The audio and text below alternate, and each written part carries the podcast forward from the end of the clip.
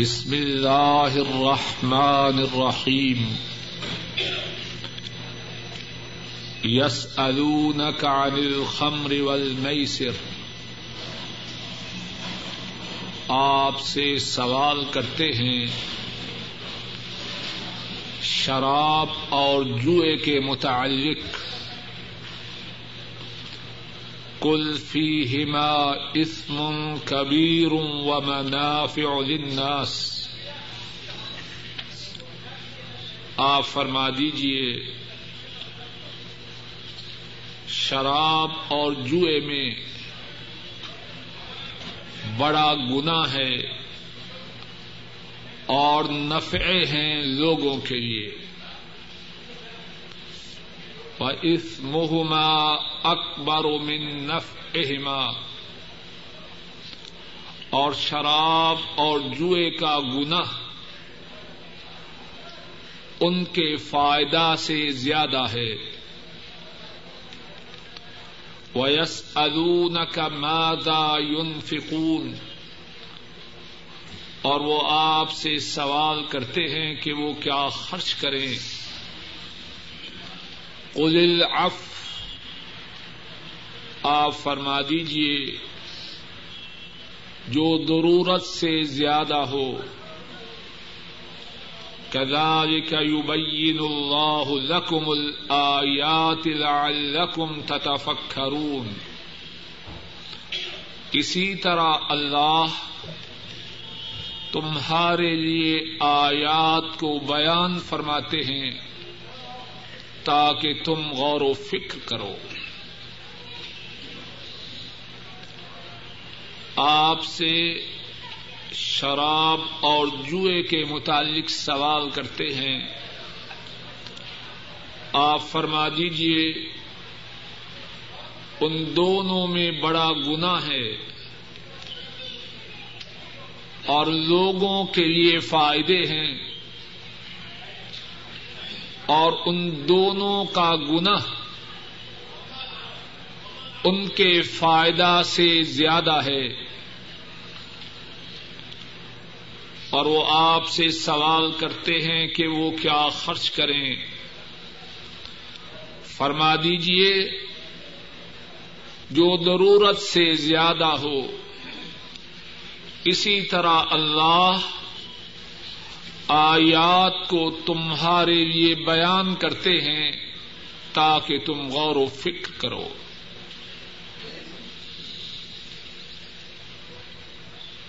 اس آیت کریمہ میں جو باتیں ہیں، ان میں سے ایک بات یہ ہے کہ رسول کریم صلی اللہ علیہ وسلم سے سوال کیا جاتا کہ شراب اور جوئے کے متعلق کیا حکم ہے؟ اور ایک حدیث میں ہے، عمر فاروق رضی اللہ تعالی ان وہ اللہ سے دعا کیا کرتے اللہ بین لنا فی الخمر بیانا شافیا۔ اے اللہ، ہمارے لیے شراب کے متعلق ایسا بیان فرما دیجیے جو بیان شافی اور کافی ہو۔ اللہ مالک الملک نے ان کی فریاد کو سنا۔ اور قرآن کریم میں یہ آیت کریمہ نازل ہوئی۔ یس الون کا انل خمر ول وہ آپ سے سوال کرتے ہیں۔ شراب اور جوئے کے متعلق۔ عمر فاروق رضی اللہ تعالی ان اس آیت کریمہ کے سننے کے بعد پھر اللہ سے دعا کرتے ہیں اللہ بین لنا فی الخمر بیانا شافیہ۔ اے اللہ، شراب میں بیان شافی ناد فرمائیے۔ قرآن کریم کی اللہ مالک الملک ایک دوسری آیت کریمہ نادی فرماتے ہیں۔ یا ایوہ الذین آمنوا لا تقربوا السکار، لا تقربوا الصلاة وانتم سکارا۔ اے اہل ایمان، نماز کے قریب نہ جاؤ۔ جبکہ تم نشہ کی حالت میں ہو۔ عمر فاروق رضی اللہ تعالی عنہ ان پر اس آیت کریمہ کی تلاوت ہوتی ہے۔ پھر اللہ سے درخواست کرتے ہیں اللہ بین لنا فی الخمر بیانا شافیہ اے اللہ، شراب کے متعلق بیان شافی نازل فرمائیے۔ قرآن کریم کی ایک تیسری آیت کریمہ نازل ہوتی ہے۔ یا ایوہ الذین آمنوا انما الخمر والمیسر والانصاب والازلام رجس من عمل الشیطان فاجتنبوه لعلکم تفلحون۔ اے اہل ایمان بے شک شراب، جوا، بت اور جوئے کے تیر۔ یہ ناپاک ہیں، گندگی ہیں شیطان کے کاموں سے۔ ان سے بچ جاؤ تاکہ تم کامیاب و کامران ہو جاؤ۔ عمر فاروق رضی اللہ تعالی ان ان پر اس آیت کریمہ کی تلاوت ہوتی ہے۔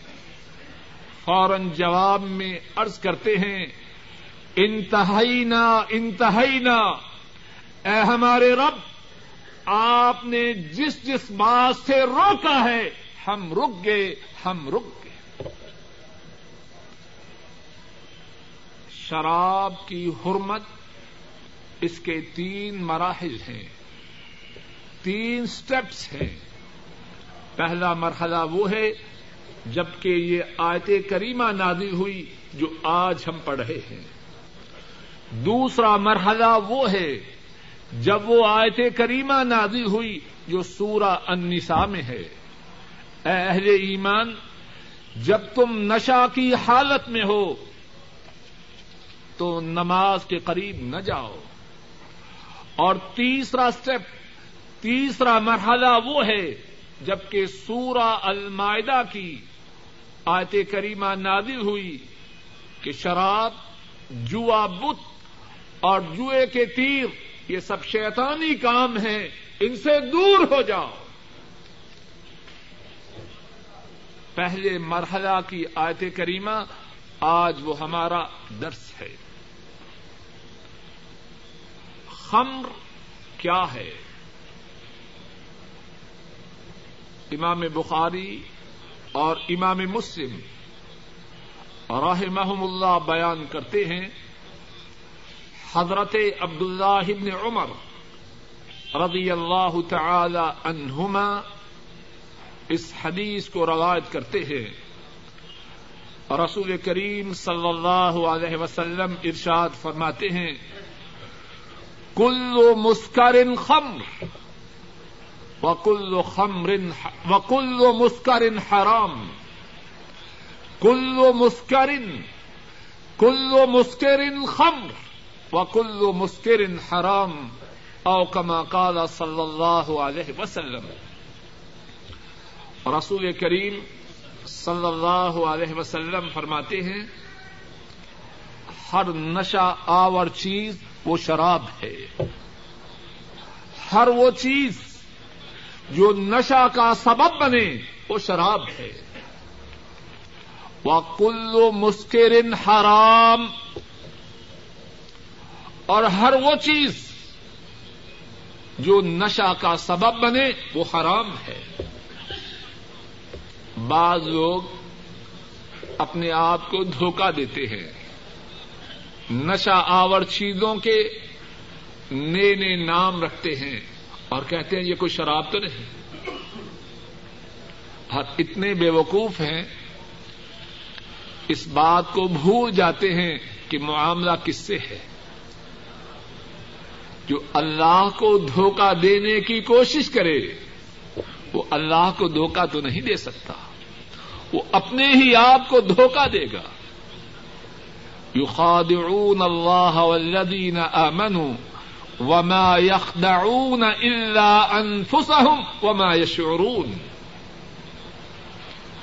وہ دھوکہ دینے کی کوشش کرتے ہیں اللہ کو اور اہل ایمان کو۔ فرمایا، اللہ اور اہل ایمان کو دھوکہ دینے کی کوشش کرنے والے، وہ اپنی جانوں ہی کو دھوکہ دیتے ہیں۔ وما یشعرون لیکن وہ اس بات کو نہیں سمجھتے۔ اگر کوئی شخص خنزیر کا گوشت کھائے اور کہے یہ بکری ہے تو خنزیر بکری بن جائے گا۔ ایسے ہے جیسے معاملہ کسی بچے سے ہو اور بچے بھی دھوکہ نہیں کھاتے۔ بچے بھی دھوکہ نہیں کھاتے۔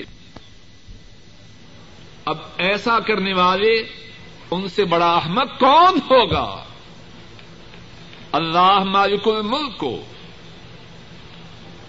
جو علیم بدات صدور ہیں، سینے کی باتوں کو جاننے والے ہیں، ظاہر و غیب کو جاننے والے ہیں، اس اللہ کو دھوکہ دینے کی کوشش کرتے ہیں۔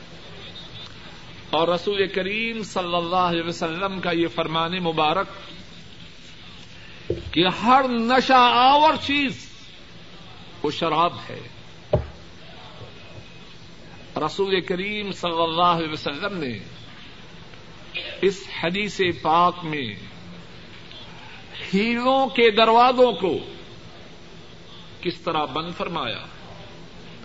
جو چاہے نام رکھ لو، اس میں نشہ ہے کہ نہیں؟ فرمایا کلو مسکرن خمر، ہر وہ چیز جس میں نشہ ہے وہ شراب ہے۔ وہ کل و مسکرن حرام اور ہر وہ چیز جس میں نشہ ہے، وہ حرام ہے۔ جو چاہے نام رکھ دو۔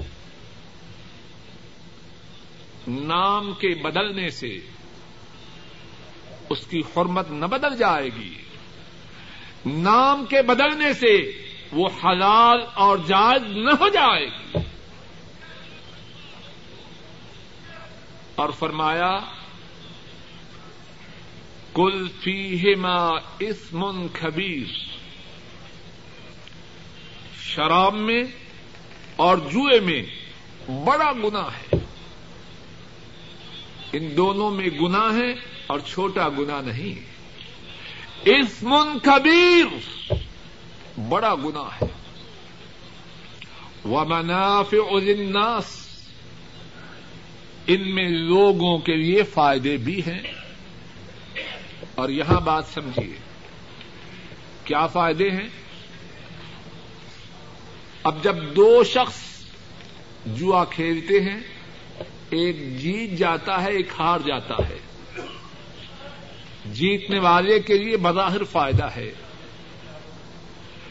ایک دکاندار شراب کو فروخت کرتا ہے۔ سو کی خریدتا ہے، ایک سو بیس کی بیچتا ہے۔ اس کے لیے اس میں بظاہر فائدہ ہے۔ ومنافع للناس۔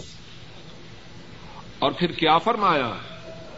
وہ اس مہما اکبر و من نف اہما و اس مہما اکبر و من نف اہما فرمایا ان دونوں کا جو گنا ہے، وہ ان کے نفع سے زیادہ ہے۔ ان دونوں کا جو گنا ہے، وہ ان کے فائدہ سے بڑا ہے۔ کون فرما رہا ہے یہ؟ اللہ۔ اور اللہ سے زیادہ نفع اور نقصان کو کوئی اور زیادہ جاننے والا ہے؟ اللہ فرما رہے ہیں، شراب میں اور جوئے میں لوگوں کے لیے کچھ فائدہ ہے۔ لیکن ان دونوں میں جو گنا ہے، وہ ان کے فائدہ سے کہیں زیادہ ہے۔ یہاں جو بات خصوصاً سمجھنے کی ہے، وہ یہ ہے، بسا اوقات لوگوں کو جب برائی سے روکا جائے، تو وہ اس کا کوئی نہ کوئی فائدہ بیان کر دیتے ہیں۔ اس بات کو ذرا سمجھیے، شاید کہ اللہ کی توفیق سے میں سمجھا سکوں۔ جب لوگوں کے سامنے کسی برائی کا ذکر کیا جائے اور بتلایا جائے کہ اللہ نے اللہ کے رسول صلی اللہ علیہ وسلم نے اس سے روکا ہے۔ جواب میں کیا کہتے ہیں کہ اس میں یہ فائدہ، اس میں یہ فائدہ ہے۔ اب شراب میں فائدہ ہے کہ نہیں؟ قرآن کریم کی اس آیت کریمہ کو دیکھیے آپ کے سامنے۔ جوا میں فائدہ ہے کہ نہیں؟ اللہ فرما رہے ہیں وہ منافع الناس ان دونوں میں لوگوں کے لیے نفع ہیں۔ لیکن جو گنا ہے، وہ نفعوں سے زیادہ ہے۔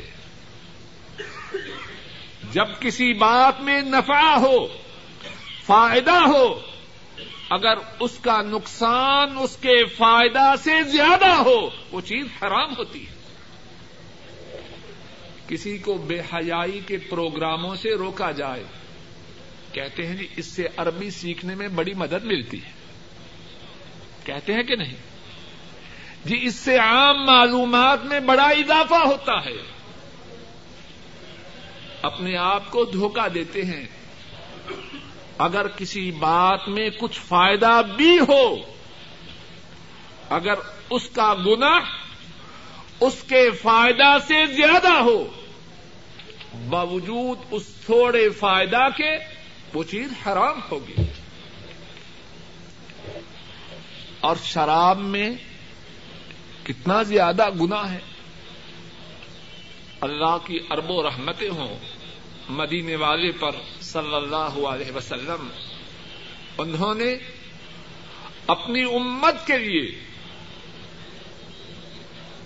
شراب کی جو برائی ہے اور شراب کے جو نقصانات ہیں، ان کو بڑے عمدہ انداز میں کھول کے بیان فرما دیا۔ امام ابن ماجہ رحمہ اللہ بیان فرماتے ہیں، حضرت ابو الدرداء رضی اللہ تعالی ان وہ بیان فرماتے ہیں اوسانی خلیلی صلی اللہ علیہ وسلم. لا تشرب الخمر. فإنها مفتاح كل شر. فرماتے ہیں، میرے خلیل نے صلی اللہ علیہ وسلم، اور ان ایسا خلیل کسی اور کا کوئی مخلوق میں خلیل ہو سکتا۔ ہے میرے خلیل نے میرے دوست نے مجھے وسیعت فرمائی، کون مراد ہے؟ مدینے والے رسول کریم صلی اللہ علیہ وسلم۔ لا تشرب الخمر، شراب نہ پینا۔ فإنها مفتاح كل شر۔ جو شراب ہے، وہ تمام برائیوں کی چھابی ہے۔ تمام گناہوں کی کنجی ہے۔ جس نے اس چابی کو استعمال کیا، اس نے اپنے لیے برائیوں کے دروازوں کو کھول لیا۔ گناہوں کے سیلاب کو اپنے لیے دعوت دی۔ اور امیر المؤمنین ذنورین عثمان بن عفان رضی اللہ تعالی ان انہوں نے اسی بات کو ایک واقعہ کے ساتھ مسلمانوں کے سامنے بیان فرمایا۔ امام عبد الرزاق رحمہ اللہ بیان فرماتے ہیں ذنورین امیر المؤمنین، عثمان رضی اللہ تعالی ان لوگوں کو خطبہ ارشاد فرما رہے اور فرماتے ہیں، اے لوگو، شراب نہ پینا۔ ام الخبائث۔ شراب جو ہے، وہ تمام برائیوں کی ماں ہے۔ سب برائیاں شراب کی کوک سے جنم لیتی اور پھر فرمایا، پہلی امتوں میں ایک شخص تھا، اللہ کی عبادت کرتا، عورتوں سے دور رہتا، ایک غلط عورت اس پہ فریفتہ ہو گئی۔ اس کو آتے جاتے دیکھا، اس پہ فریفتہ ہو گئی۔ ایک دن جبکہ وہ راستے میں سے گزر رہا تھا، اپنی لانڈی، اپنی خادمہ کو بھیجا کہ اس شخص سے کہو، میں شہادت کہنا چاہتی ہوں، میں گواہی دینا چاہتی ہوں، اور شاید کہ اس سے مراد یہ ہے کہ اللہ کی توحید کا اقرار کرنا چاہتی ہوں۔ آؤ اس بارے میں میری رہنمائی کرو۔ مجھ سے اللہ کی توحید کا اقرار کرواؤ۔ آدمی نیک تھا۔ نیکی کے متعلق بات سن کے اس خادمہ کے ساتھ جانے کے لیے تیار ہوا۔ اب خادمہ اور یہ نیک شخص اس غلط عورت کے گھر میں داخل ہو رہے۔ اور پہلے سے اس عورت نے منصوبہ طے کر رکھا ہے۔ ایک کمرے میں داخل ہوا، خادمہ پیچھے سے دروازہ بند کرتی ہے۔ دوسرے میں، تیسرے میں۔ جوں جوں داخل ہوتا جائے، خادمہ پیچھے سے دروازے بند کرتی جائے۔ حتیٰ کہ وہ عبادت گزار شخص گھر کے اس حصہ میں پہنچتا ہے جہاں ایک خوب رو عورت بیٹھی ہے۔ اس نیک شخص کو دیکھ کے کہتی ہے، میں نے تو تمہیں اس مقصد کے لیے نہیں بلایا کہ مجھ سے شہادت دلواؤ۔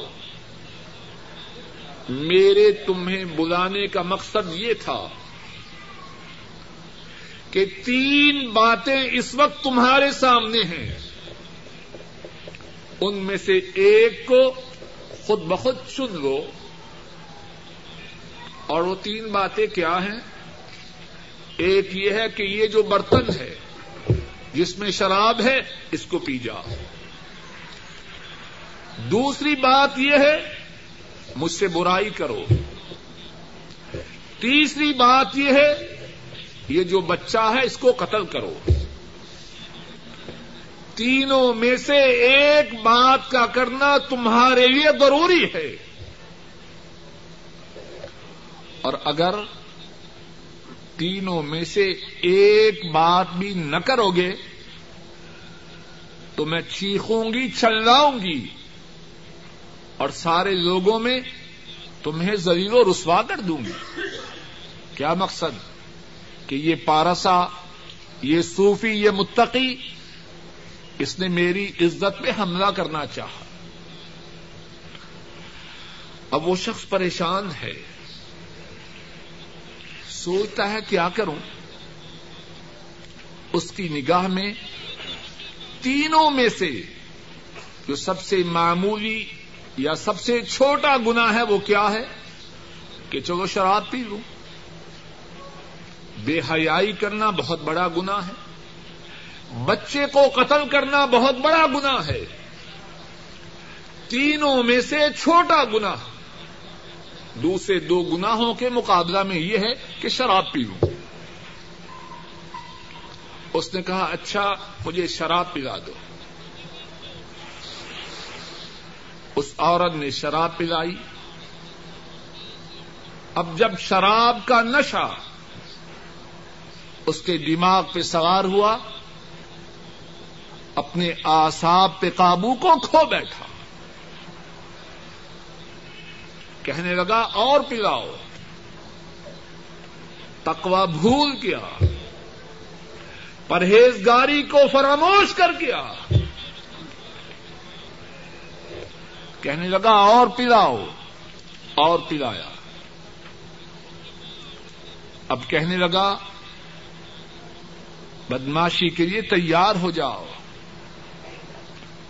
شراب کے پینے سے پہلے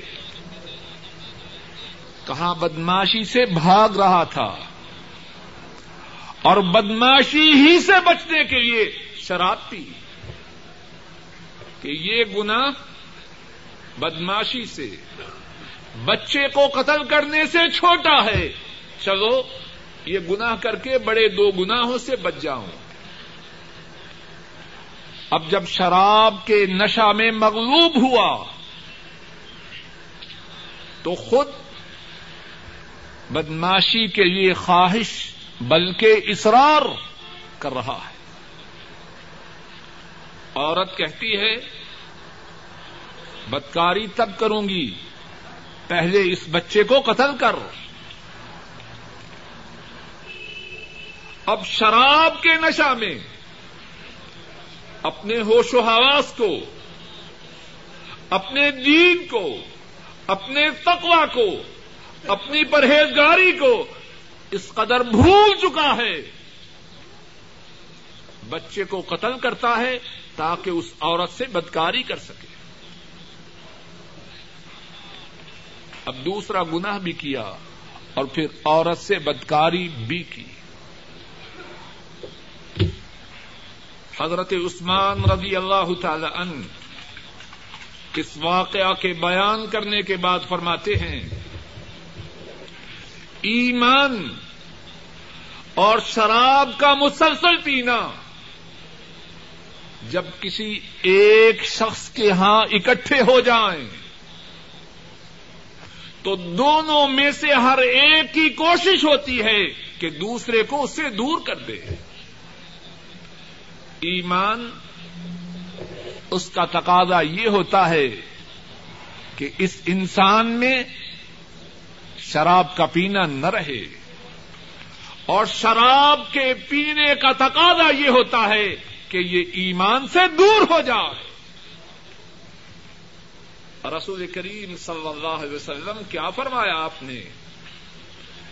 لا تشرب الخمر فإنها مفتاح كل شر۔ شراب نہ پیو، یہ ہر برائی کی جڑ ہے۔ ہر برائی کی چابی ہے، کنجی۔ کل فیہما اسم کبیر و منافع للناس و اسمہما اکبر من نفعہما آپ فرما دیجیے شراب اور جوئے میں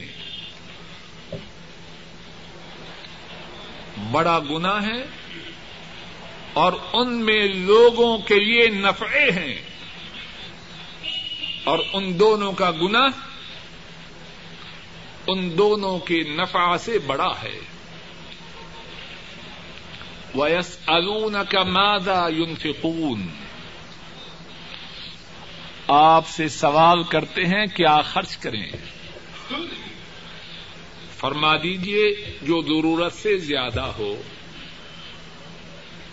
ایک ہی آیت کریمہ میں دو سوالوں کا ذکر ہے اور دونوں سوالوں کا جواب ہے۔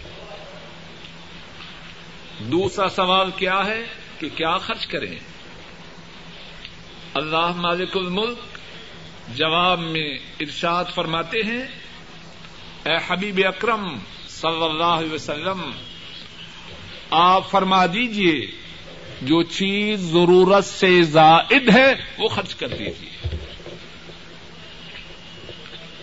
یہاں اللہ کی ہم پہ شفقت، ہم پہ جو عنایت اور کرم نوازی ہے، اس کو سمجھیے۔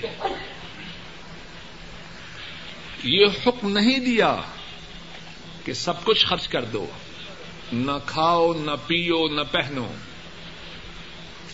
جو ضرورت ہے وہ رکھو اور جو زائد ہے وہ خرچ کرو۔ اور ضرورت سے جو زائد ہے وہ بھی سب کچھ خرچ کرنا لازم نہیں۔ جو لازم ہے وہ زکات ہے۔ یا اس کے علاوہ ہنگامی حالات میں اہل ایمان پہ مصیبت آئے، اس وقت جو ممکن ہو وہ خرچ کرنا ضروری ہے۔ عام حالات میں، عام حالات میں زکوٰۃ کا خرچ کرنا لازم اور فرض ہے۔ اس کے علاوہ کیا خرچ کیا جائے؟ اگر کوئی چاہے تو اس کی ضرورت سے جو زیادہ ہے وہ خرچ کرے۔ رسول کریم صلی اللہ علیہ وسلم نے وضاحت سے بیان فرمایا۔ ایک حدیث پاک میں ہے۔ امام مسلم رحمہ اللہ بیان فرماتے ہیں۔ حضرت ابو ہریرا رضی اللہ تعالی ان وہ بیان کرتے ہیں۔ رسول کریم صلی اللہ علیہ وسلم نے ارشاد فرمایا، خیر الصدقات ما كان عن ظهر غنى خیر الصدقات ما كان عن ظهر غنى۔ بہترین صدقہ وہ ہے جو اپنے پیچھے تونگری چھوڑے۔ کیا مقصد اس کا؟ میرے پاس دس ہزار ریال ہیں۔ میری ساری پونجی دس ہزار ریال ہے۔ اب میں چاہوں اللہ کی راہ میں خرچ کروں، کتنے کروں؟ اتنے کروں کہ خرچ کرنے کے بعد لوگوں سے مانگنا شروع نہ کر دوں۔ ادھر سے دس ہزار ریال دیے اور باہر نکلا۔ اب ٹیکسی پہ سوار ہونا ہے۔ اللہ کے لیے میری مدد کیجیے دس ریال دیجیے اسلام اس بات کو پسند نہیں کرتا۔ خیر الصدقات ما كان عن ظهر غنا بہترین صدقہ وہ ہے، اللہ کی راہ میں خرچ کرو اور تمہاری تونگری باقی رہے۔ اگر اب خرچ کر کے باہر جا کے لوگوں سے خیرات مانگنی ہے، تو ابھی ساری کی ساری رقم خرچ نہ کرو، اس میں سے اپنے لیے باقی رکھو۔ کتنا خیال ہے اللہ کی طرف سے اور اللہ کے رسول صلی اللہ علیہ وسلم کی طرف سے اپنی امت کا۔ ایک اور حدیث پاک میں ہے اور وہ حدیث بھی امام مسلم رحمہ اللہ نے بیان کی ہے۔ حضرت ابو ہریرا رضی اللہ تعالی ان اس حدیث کو روایت کرتے ہیں۔ رسول کریم صلی اللہ علیہ وسلم کی خدمت میں ایک شخص حاضر ہوتا ہے۔ عرض کرتا ہے، یا رسول اللہ، اندی دینار اے اللہ کے رسول صلی اللہ علیہ وسلم، میرے پاس ایک دینار ہے۔ مقصد کیا؟ کہاں خرچ کروں رسول کریم صلی اللہ علیہ وسلم فرماتے ہیں انفک على نفسک، اس دینار کو اپنی جان پر خرچ کرو۔ عرض کرتا ہے، اندی آخر، میرے پاس ایک اور دینار بھی ہے۔ آپ فرماتے ہیں انفک ہو اعلی اہلک۔ اپنے گھر والوں پہ خرچ کرو۔ ارض کرتا ہے، اندی آخر۔ میرے پاس ایک اور بھی ہے۔ اور کتنے پیارے ہیں وہ۔ سوال کرنے والا ایک سوال کرتا ہے، پھر دوسری مرتبہ، پھر تیسری مرتبہ۔ اکتاتے نہیں، تنگ نہیں آتے۔ تنگی کا احساس نہیں ہونے دیتے اور نہ ہی تنگ ہوتے۔ سال کہتا ان دی آخر، میرے پاس ایک دینار اور بھی ہے۔ فرماتے انفک ہو اعلی ولا دکھ اپنی اولاد پر خرچ کر۔ ارض کرتا ہے ان دی آخر میرے پاس ایک دینار اور بھی ہے۔ فرمایا، انت اب سر اب تجھے زیادہ پتا ہے کہ کہاں خرچ کرنا ہے۔ اگر اللہ نے مال دیا ہے، اپنی جان پر خرچ کر۔ اپنے گھر والوں پہ خرچ کر۔ اپنی اولاد پر خرچ کر۔ اور ایک اور روایت میں ہے آپ نے فرمایا اپنے قریبیوں پہ خرچ کر۔ ہاں یہاں ایک اور بات ہے۔ ہم اور وہ حضرات جو رسول کریم صلی اللہ علیہ وسلم کے زمانہ مبارک میں تھے، ہم میں ایک بنیادی فرق ہے۔ ان میں سے بہت سے حضرات ایسے تھے ان کو کچھ روکنے کی ضرورت تھی کس بات سے؟ اللہ کی راہ میں خرچ کرنے سے۔ بہت زیادہ خرچ کرتے۔ اور ہماری کیفیت کیا ہے؟ ہم تو پہلے ہی جیب سے ہاتھ نہیں نکالتے۔ کیا کریں جی؟ بچوں کے بڑے حقوق ہیں، بیوی کے بڑے حقوق ہیں۔ یہ بات ہمارے متعلق نہیں۔ اللہ منشا اللہ۔ یہ ان کی بات ہے جو اللہ کی راہ میں بہت زیادہ خرچ کرنے والے تھے۔ اللہ معاف کرے، ہم تو پہلے ہی اس بارے میں بڑے بخیل ہیں۔ سردیاں آئیں، ہزاروں روپوں کے کپڑے اپنے بنا سکتے ہیں۔ اگر کسی غریب کو چالیس پچاس ریال دینے بھی پڑ جائیں تو سوچ میں پڑ جاتے ہیں۔ یار وہ گھر کا جو بجٹ ہے نا وہ متاثر ہو جائے گا۔ اور اپنے کتنے جوڑے سلوا رہے ہیں، کوئی بات نہیں۔ اور کہتے ہیں جی اپنا تو خیال رکھنا چاہیے۔ ٹھیک ہے، رکھنا چاہیے۔ لیکن یہ جو غربا ہیں، ان کا خیال کس نے رکھنا ہے؟ ایک اور حدیث میں ہے۔ اور وہ حدیث بھی امام مسلم رحمہ اللہ نے بیان فرمائی ہے۔ حضرت جابر رضی اللہ تعالی ان اس حدیث کے راوی ہیں۔ ایک شخص اس کا ایک غلام ہے، اس کے متعلق وسیعت کرتا ہے کہ جب میں مر جاؤں تو میرے بعد یہ غلام آزاد ہوگا۔ آپ نے فرمایا، جب آپ کو اس واقعہ کی اطلاع ہوئی، اللہ کا مال ان غیرو، تیرا کچھ اور مال بھی ہے؟ کہنے لگا، نہیں، میرا سارا مال یہی ایک غلام ہے۔ آپ نے فرمایا میں یشتری ہے منی، اس غلام کو مجھ سے کون خریدے گا؟ ایک صحابی حضرت نعیم بن عبد اللہ العدبی وہ اس غلام کو آٹھ سو درہم سے خرید لیتے ہیں۔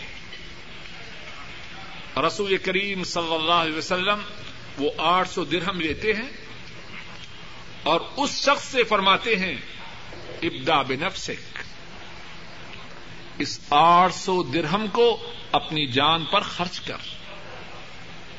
اور اگر کوئی چیز بچ جائے، اپنے گھر والوں پر خرچ کر۔ اگر گھر والوں سے بچ جائے، تو اپنے رشتے داروں پر خرچ کر۔ اور اگر رشتے داروں پر خرچ کرنے کے بعد بھی بچ جائے، تو پھر ادھر تقسیم کر، ادھر تقسیم کر۔ مقصد یہ ہے کہ جو ضروریات ضروری ہیں، جو ضروریات ہیں آدمی ان پہ خرچ کرے اور اگر اللہ کی راہ میں خرچ کرنے کا ارادہ ہو تو اپنی ضروریات پر خرچ کر کے پھر ان پر خرچ کرے۔ اور یہاں ایک اور بات بھی سمجھ لیجیے اگر کوئی شخص اس میں ایثار ہو، اس میں صبر ہو کہ اگر اللہ کی راہ میں اپنے مال کو خرچ کیا اس کے بعد لوگوں سے مانگنا شروع نہ کر دے تو اس کو اجازت ہے چاہے تو اپنا سارا مال اللہ کی راہ میں خرچ کر دے۔ غزوہ تبوک کے موقع پر رسول کریم صلی اللہ علیہ وسلم نے جہاد فنڈ کے لیے جب اپیل کی، عمر فاروق خیال کے آئے اپنے مال کو دو حصوں میں تقسیم کیا۔ آدھا اپنے گھر میں رکھا اور آدھا رسول کریم صلی اللہ علیہ وسلم کی خدمت میں لے کے حاضر ہو گئے۔ آپ نے فرمایا، عمر، کیا لے کے آئے ہو؟ کیا چھوڑ کے آئے ہو؟ ارض کرنے لگے، آدھا مال گھر چھوڑ آیا ہوں اور آدھا آپ کی خدمت میں لے کے حاضر ہو گیا۔ حضرت صدیق رضی اللہ تعالی عنہ، وہ بھی حاضر خدمت ہوتے ہیں۔ آپ فرماتے ہیں، اے صدیق، کیا چھوڑ کے آئے ہو؟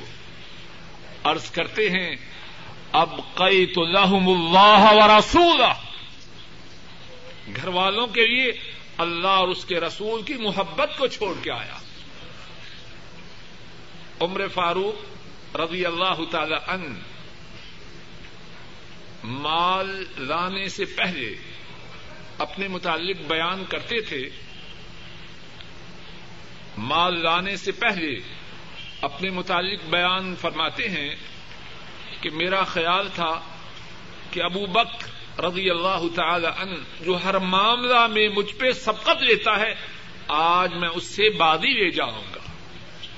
میرے پاس مال موجود ہے اور جب یہ ماجرا اپنی آنکھوں کے سامنے دیکھتے ہیں تو فرماتے ہیں، اے ابو بکر، میں آپ سے کبھی بھی سبقت نہیں لے سکتا۔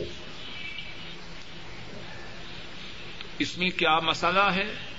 اگر کسی میں صبر ہو کہ اپنا سب کچھ اللہ کی راہ میں لٹانے کے بعد لوگوں سے سوال نہ کرے گا اور اس کے گھر والوں میں بھی یہ جذبہ ہو، تو اسے اجازت ہے۔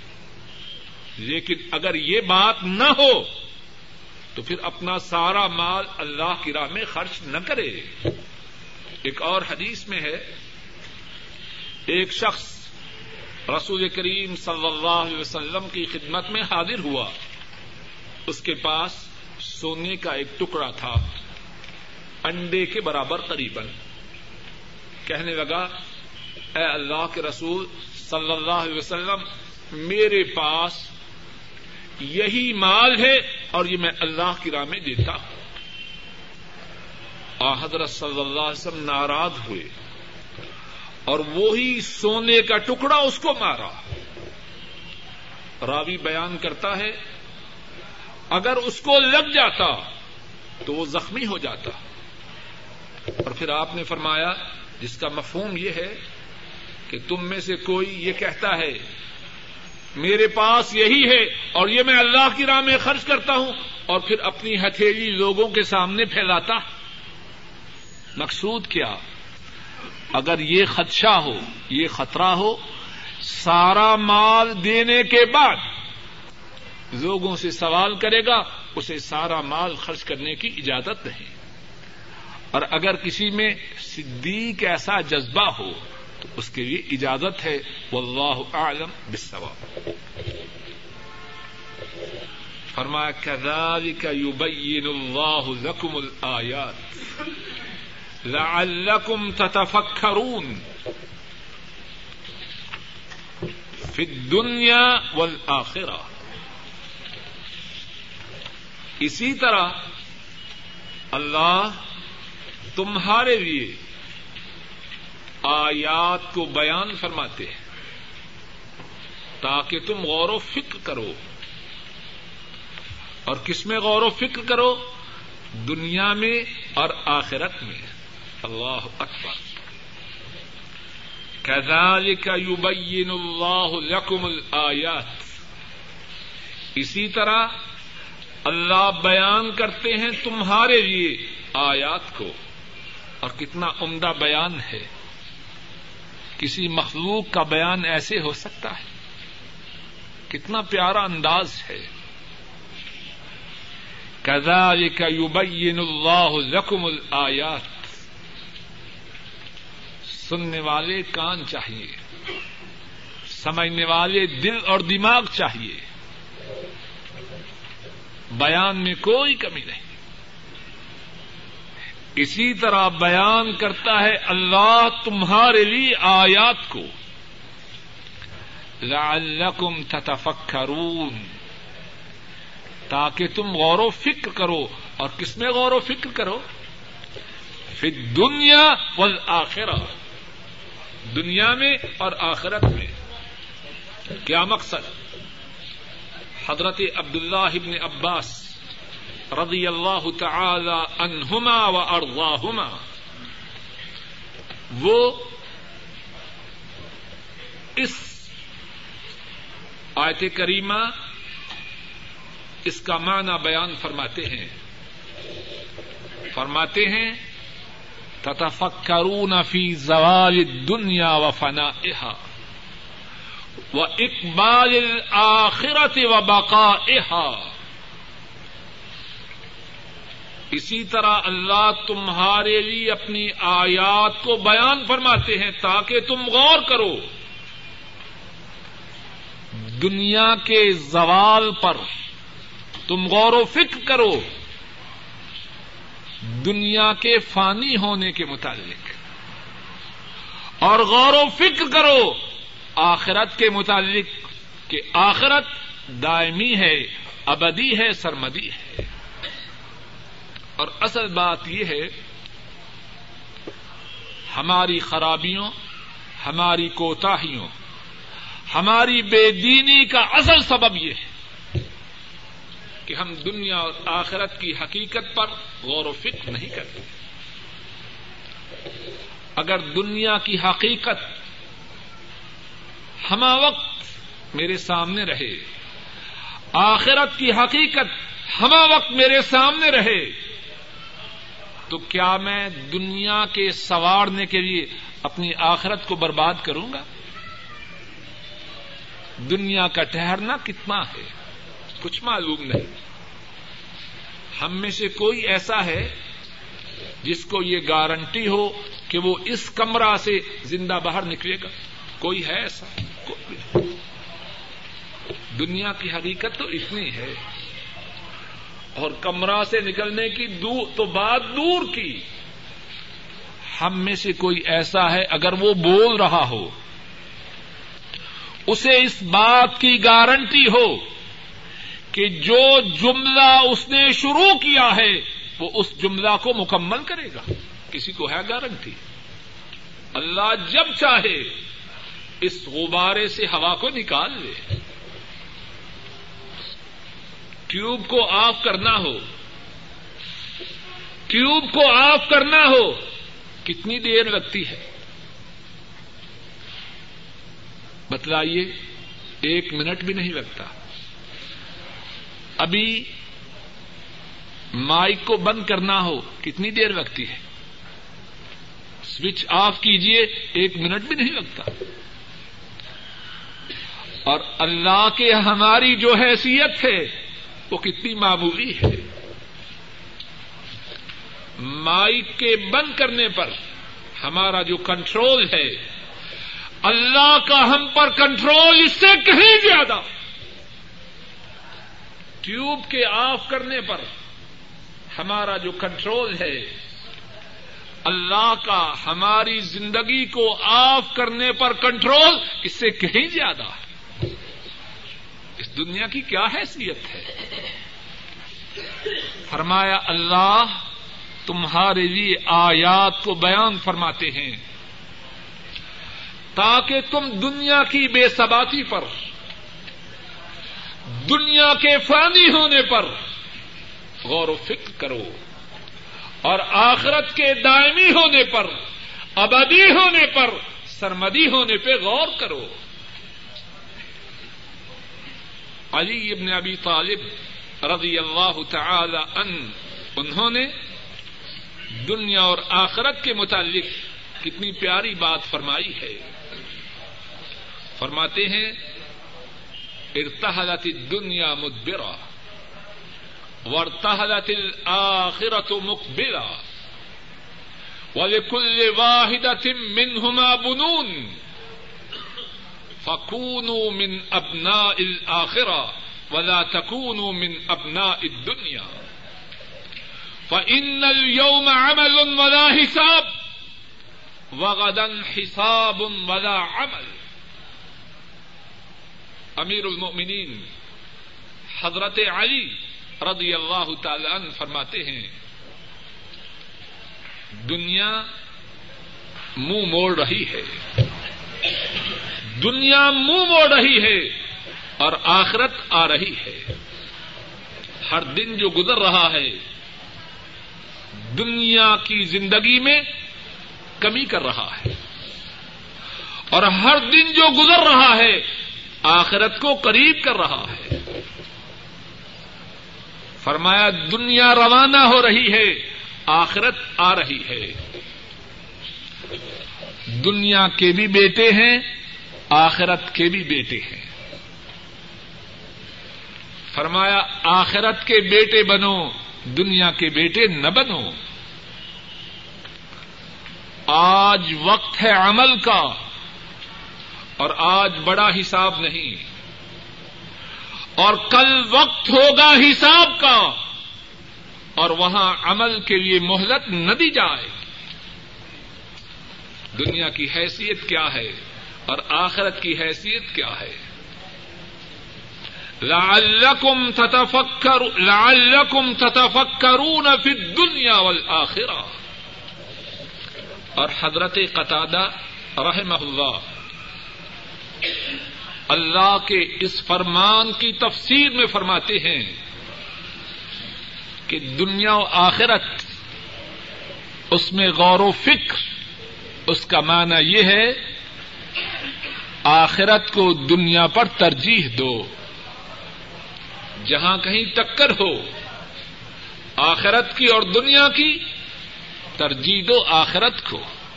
اللہ مالک الملک اپنے فضل و کرم سے کہنے والے کو اور سب سننے والوں کو ایسے ہی بنائے کہ ہم اللہ کے فضل و کرم سے دنیا کی حیثیت کو سمجھیں، آخرت کی حیثیت کو سمجھیں۔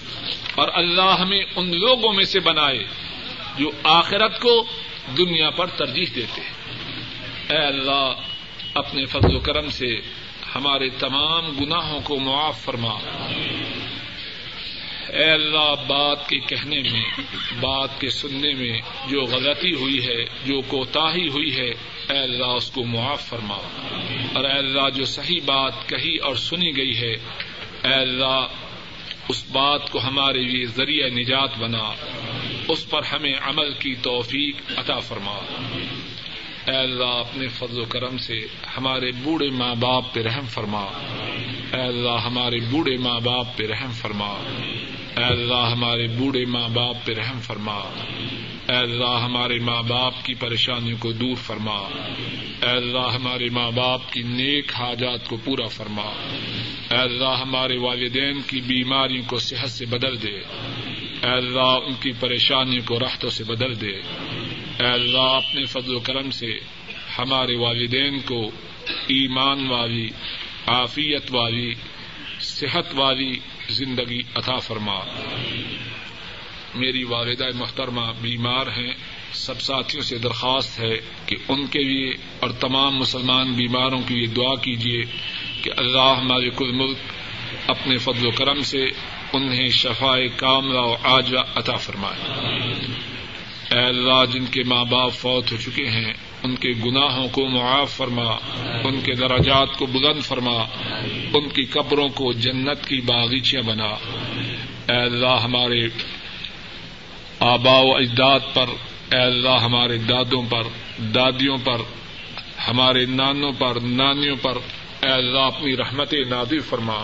اور اے اللہ، ان میں سے جو فوت ہو چکے ہیں، ان کے گناہوں کو معاف فرما۔ ان کے دراجات کو بلند فرما۔ ان کی قبروں کو جنت کی باغیچیاں بنا۔ اے اللہ، ہمارے فوت شدہ بہن بھائیوں پہ رحم فرما۔ ان کے گناہوں کو معاف فرما۔ ان کے دراجات کو بلند فرما۔ ان کی قبروں کو جنت کی باغیچیاں بنا۔ اے اللہ، جو ہمارے بہن بھائی زندہ ہیں، ان پہ رحم فرما۔